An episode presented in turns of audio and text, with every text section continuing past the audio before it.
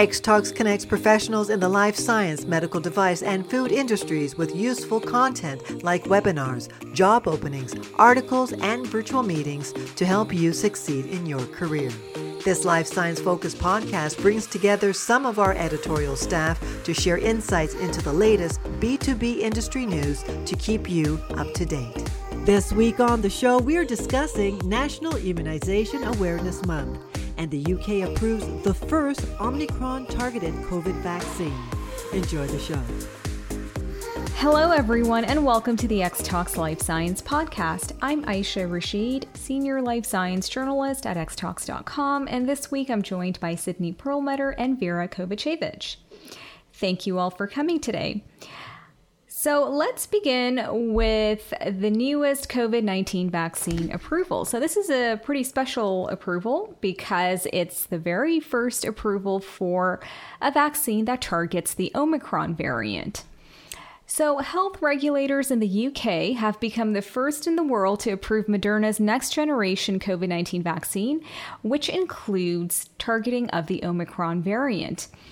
So, the vaccine, which is known as mRNA 1273.214 or better, Spikevax bivalent original slash Omicron is a next generation bivalent vaccine, which means that it contains um, ingredients that target two different strains of the virus. So it targets the original strain of the SARS CoV 2 coronavirus as well as the Omicron variant of concern, also known as BA.1 or BA1.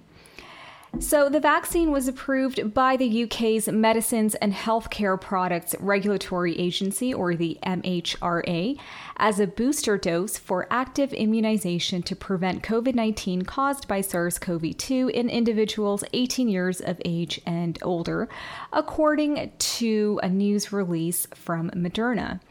Now, the primary series of Moderna's COVID 19 vaccine remains at two doses. Um, if you recall, Pfizer's primary series actually changed from two doses to three doses um, as its primary dosing schedule, ser- primary series dosing schedule.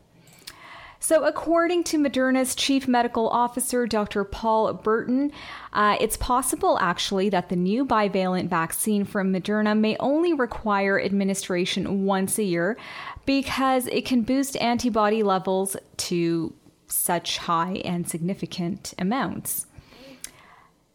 The chief executive officer at Moderna, Stéphane Bancel, described the new bivalent next generation vaccine as a next gen COVID 19 vaccine, which will play an important role in protecting people in the UK in this context because it's been approved in the UK um, from COVID 19 over the winter months in particular.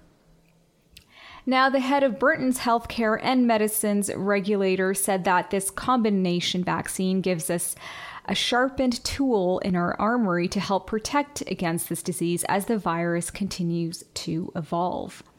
So, the UK approval was based on data from a phase 2, phase 3 clinical trial in which the new bivalent vaccine met all primary endpoints, including uh, superior neutralizing antibody response against Omicron when compared to a booster dose of the original version of uh, Moderna's va- uh, vaccine in baseline seronegative participants. So, a booster dose of the, the new Omicron uh, the bivalent Omicron targeting vaccine increased neutralizing antibody levels against Omicron about eightfold above baseline levels. Now, in addition to this, the vaccine also elicited potent neutralizing antibody responses against um, the Omicron subvariants BA4 and BA5 as well, uh, compared to, again, the original version of the vaccine.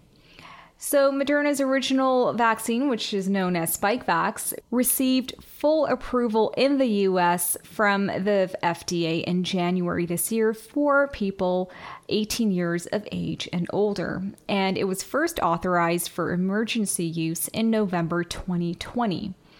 Uh, now, despite this, you know, next gen um, boosted booster, uh, health officials say that people should still take whichever booster they are offered, as all of the shots offer great protection. So, Moderna said it is also um, completing applications, or rather, it has already completed applications for regulatory approval of the updated booster in countries like Canada, Australia, and um, other countries in the EU. So, I wanted to get your thoughts on this new uh, next gen updated uh, vaccine from Moderna. And do you see people um, going and opting for it? Or, and do you think there might be problems arising in terms of demand for this Omicron targeting vaccine? Do you think people are going to wait it out and try to get that one over? Um, let, us say the original booster that doesn't have uh, an Omicron targeting component. And um, yeah, what's your take on this?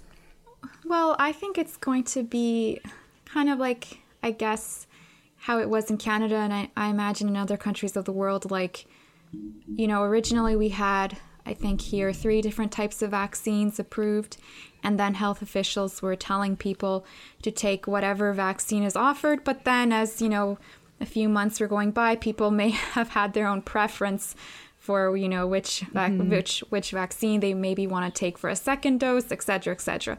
Um, so even though um, they're encouraging people in the UK, you know, to take whatever booster is offered, I do think mm, some people may prefer the the one that is um, Moderna's, right, for Omicron. Um, what do you mm-hmm. think about that? Do you think people have a preference in the autumn bo- autumn booster program? I think they definitely would. I mean, um, I mean, Omicron is the dominant variant in in the U.S. and in a lot of other places now. I think. I think pretty much all over the world, maybe. And so, um, and I know some people have been waiting it out, like to get you know a second booster um, waiting for an Omicron specific one because, in addition to Moderna, Pfizer has also is also developing an Omicron specific uh, vaccine. So um, that should also potentially be coming out soon as well. So I think there will be a lineup for, you know, any Omicron specific vaccine, especially as we're seeing subvariants of Omicron emerging now as well, right? So I think. Um, hopefully the original boosters won't go obsolete, but I feel like eventually, if they can get production up um, to meet demand, it could possibly replace even the original booster. Um, so that could also be another situation and scenario as well. But um, yeah, hopefully we see the approval or the authorization of it in the US and Canada and other places uh, soon as well. Now, on continuing on the topic of vaccines and vaccinations, this month, August, is National Immunization Awareness Month in the US. So, the National Immunization Awareness Month is marked to help bring awareness to the importance of vaccines in the prevention of disease. Now, of course, the COVID 19 pandemic certainly did its part in bringing forth and highlighting the importance of vaccines as a critical tool in the fight against infectious diseases. So the FDA also recognizes National Immunization Awareness Month or NIAM. Um, as and it says that you know this month provides the opportunity to think about how far the development and advancement of immunization science has come and its impact on public health. So of course the FDA plays you know a key role in immunization as it assesses vaccines for safety and efficacy bef- and um, you know awarding authorizations and approvals um, so that they can be made available to the public. So the FDA, in a document, you know, about uh, National Immunization Awareness Month, outlined that um, it authorizes and approves vaccines based on rigorous uh, evaluation and analysis of clinical data. Um, and you know really highlighting the fact that no vaccine like vaccines are highly scrutinized. And you know the covid-19 vaccines are perhaps the most scrutinized vaccine um, in recent history or in all of history right? Because the world's eyes are on these vaccines. Um, given that you know they've become an important tool in fighting this um, pandemic that we're still in so the FDA really, you know, wants to let people know that um, it isn't an easy or you know a process that should be taken lightly in terms of how these vaccines are authorized and approved, uh, irrespective of the timelines. Um, you know, the the data has to be robust and show the safety and efficacy for before um, you know any vaccine is approved. So um, that's something that the FDA wanted to highlight and, and you know ensure um, that the public understands.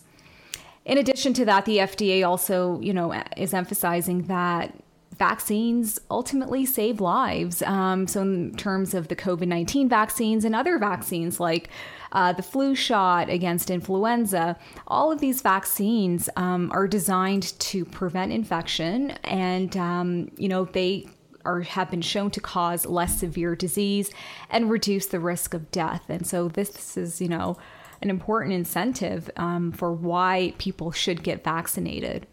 And also, the FDA um, has said that uh, to be smart when considering your source of information. And, um, you know, in this document on their website, uh, they say that Drinking from a fire hose is rarely a fruitful endeavor, so a good filter um, can be helpful.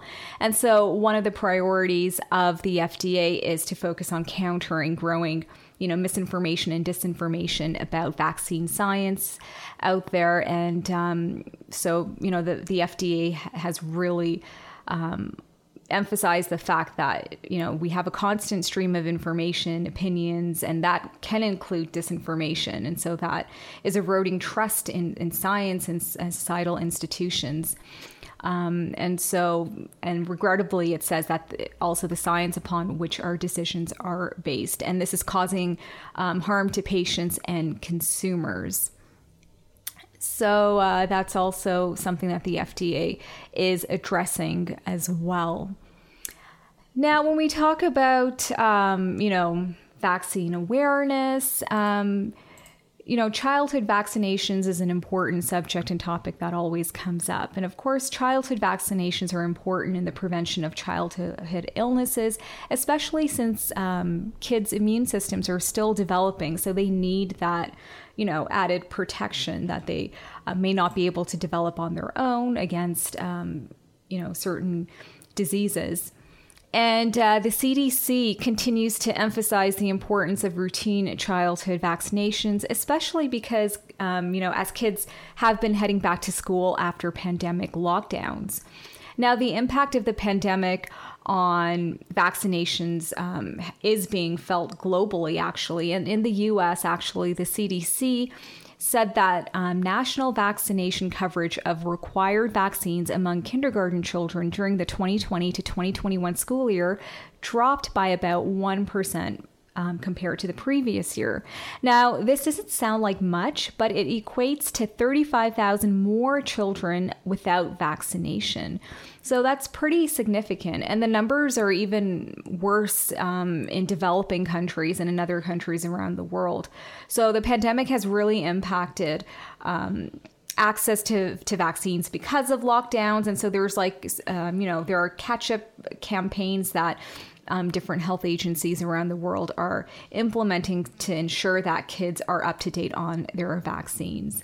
And so, to help address this in the US, the CDC has placed a call for action outlining steps that healthcare providers and families can take to encourage catch up vaccination to protect children's health. And this includes things like ensuring that healthcare providers make vaccines more accessible um, and also at routine visits to remind um, people that you know they may be due for their vaccines um, notify families um, directly when they do notice that you know kids um, that you know a certain family or kids may be due for uh, vaccination also provide and share facts about vaccines um, of course, credible information, and also healthcare providers are encouraged to make strong recommendations to get vaccinated.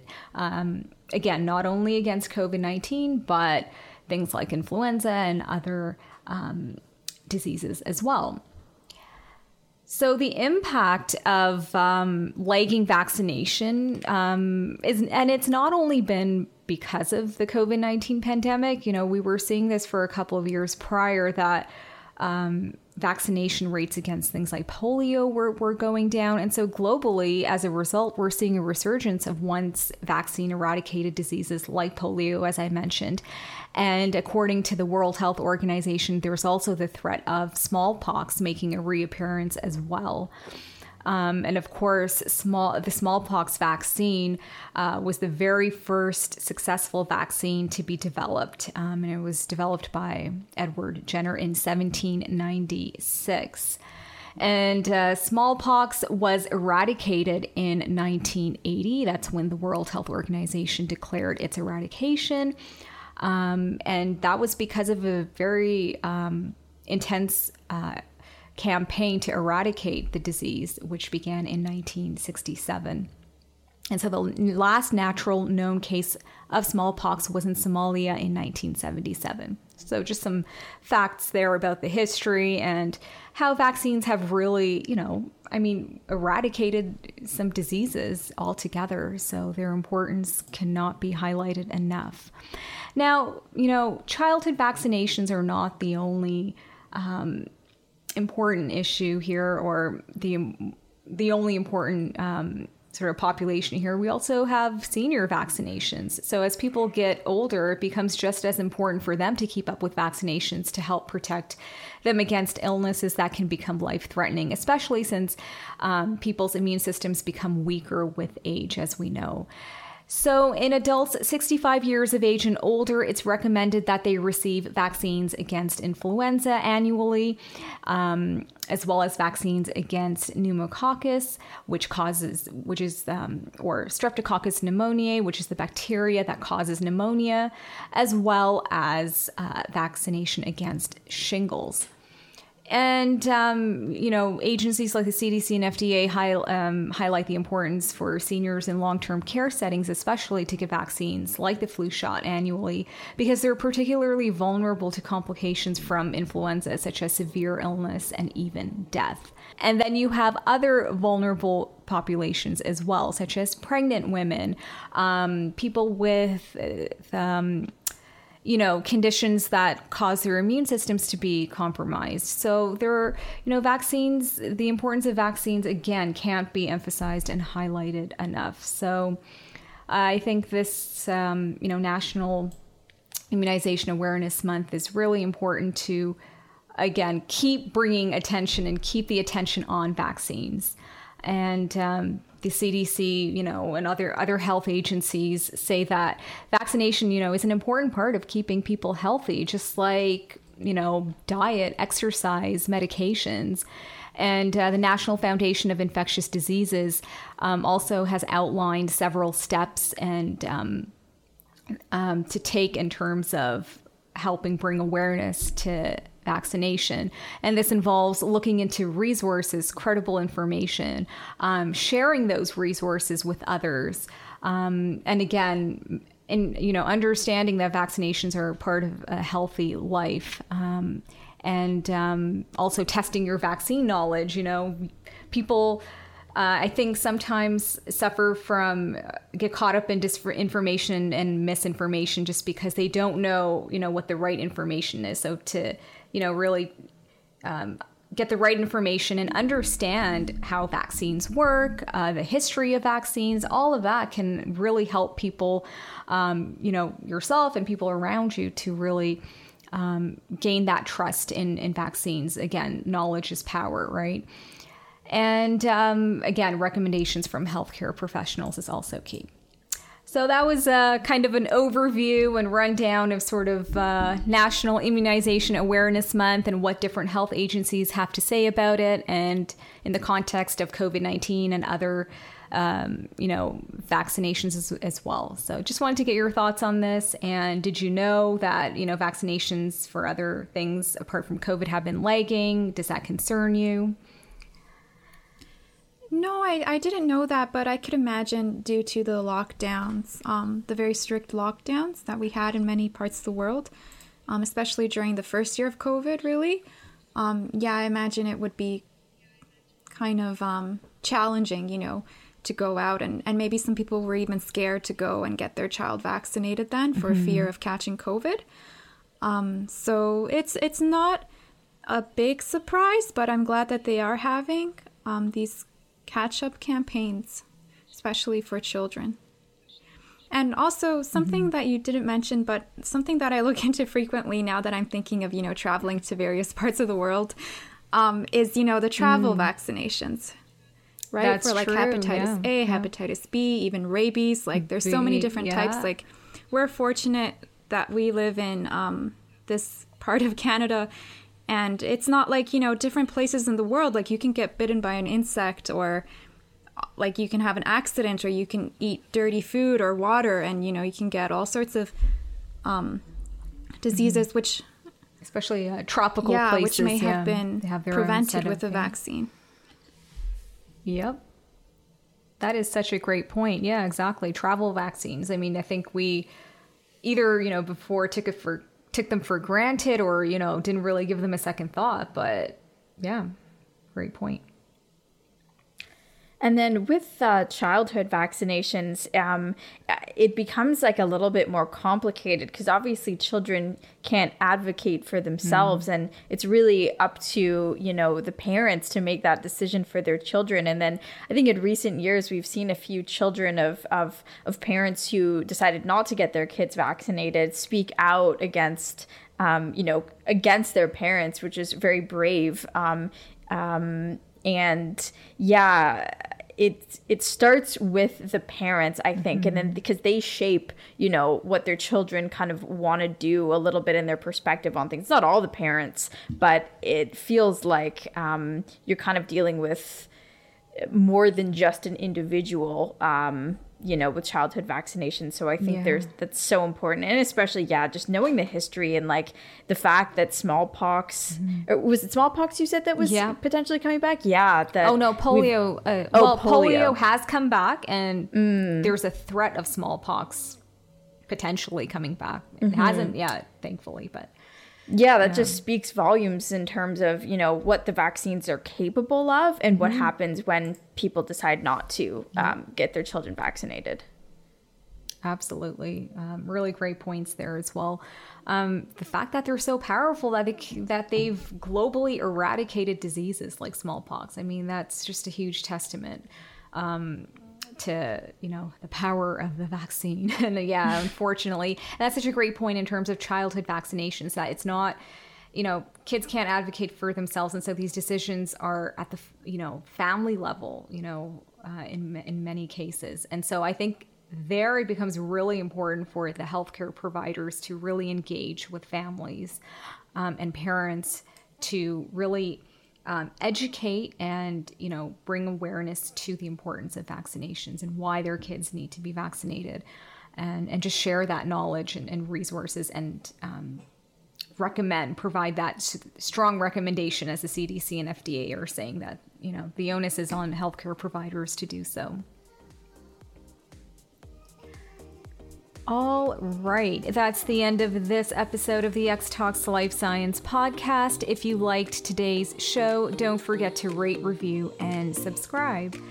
Thanks, everyone, and see you next week. Bye. Bye. Bye.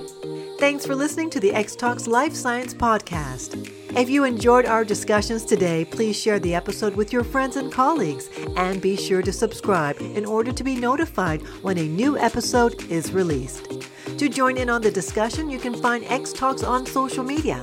Email podcast at xtalks.com or comment on the articles directly. Links are in the show description. Take a moment to join our community at xtalks.com to get access to everything we have to offer, including webinars, job listings, virtual meetings, articles, and more. The views and opinions expressed in the podcast are those of the speakers sharing them. They should not be taken as professional advice and do not necessarily reflect the policy or position Honeycomb Worldwide. For further information, email us at podcast at xtalks.com. Thanks for joining us, and we'll see you next week.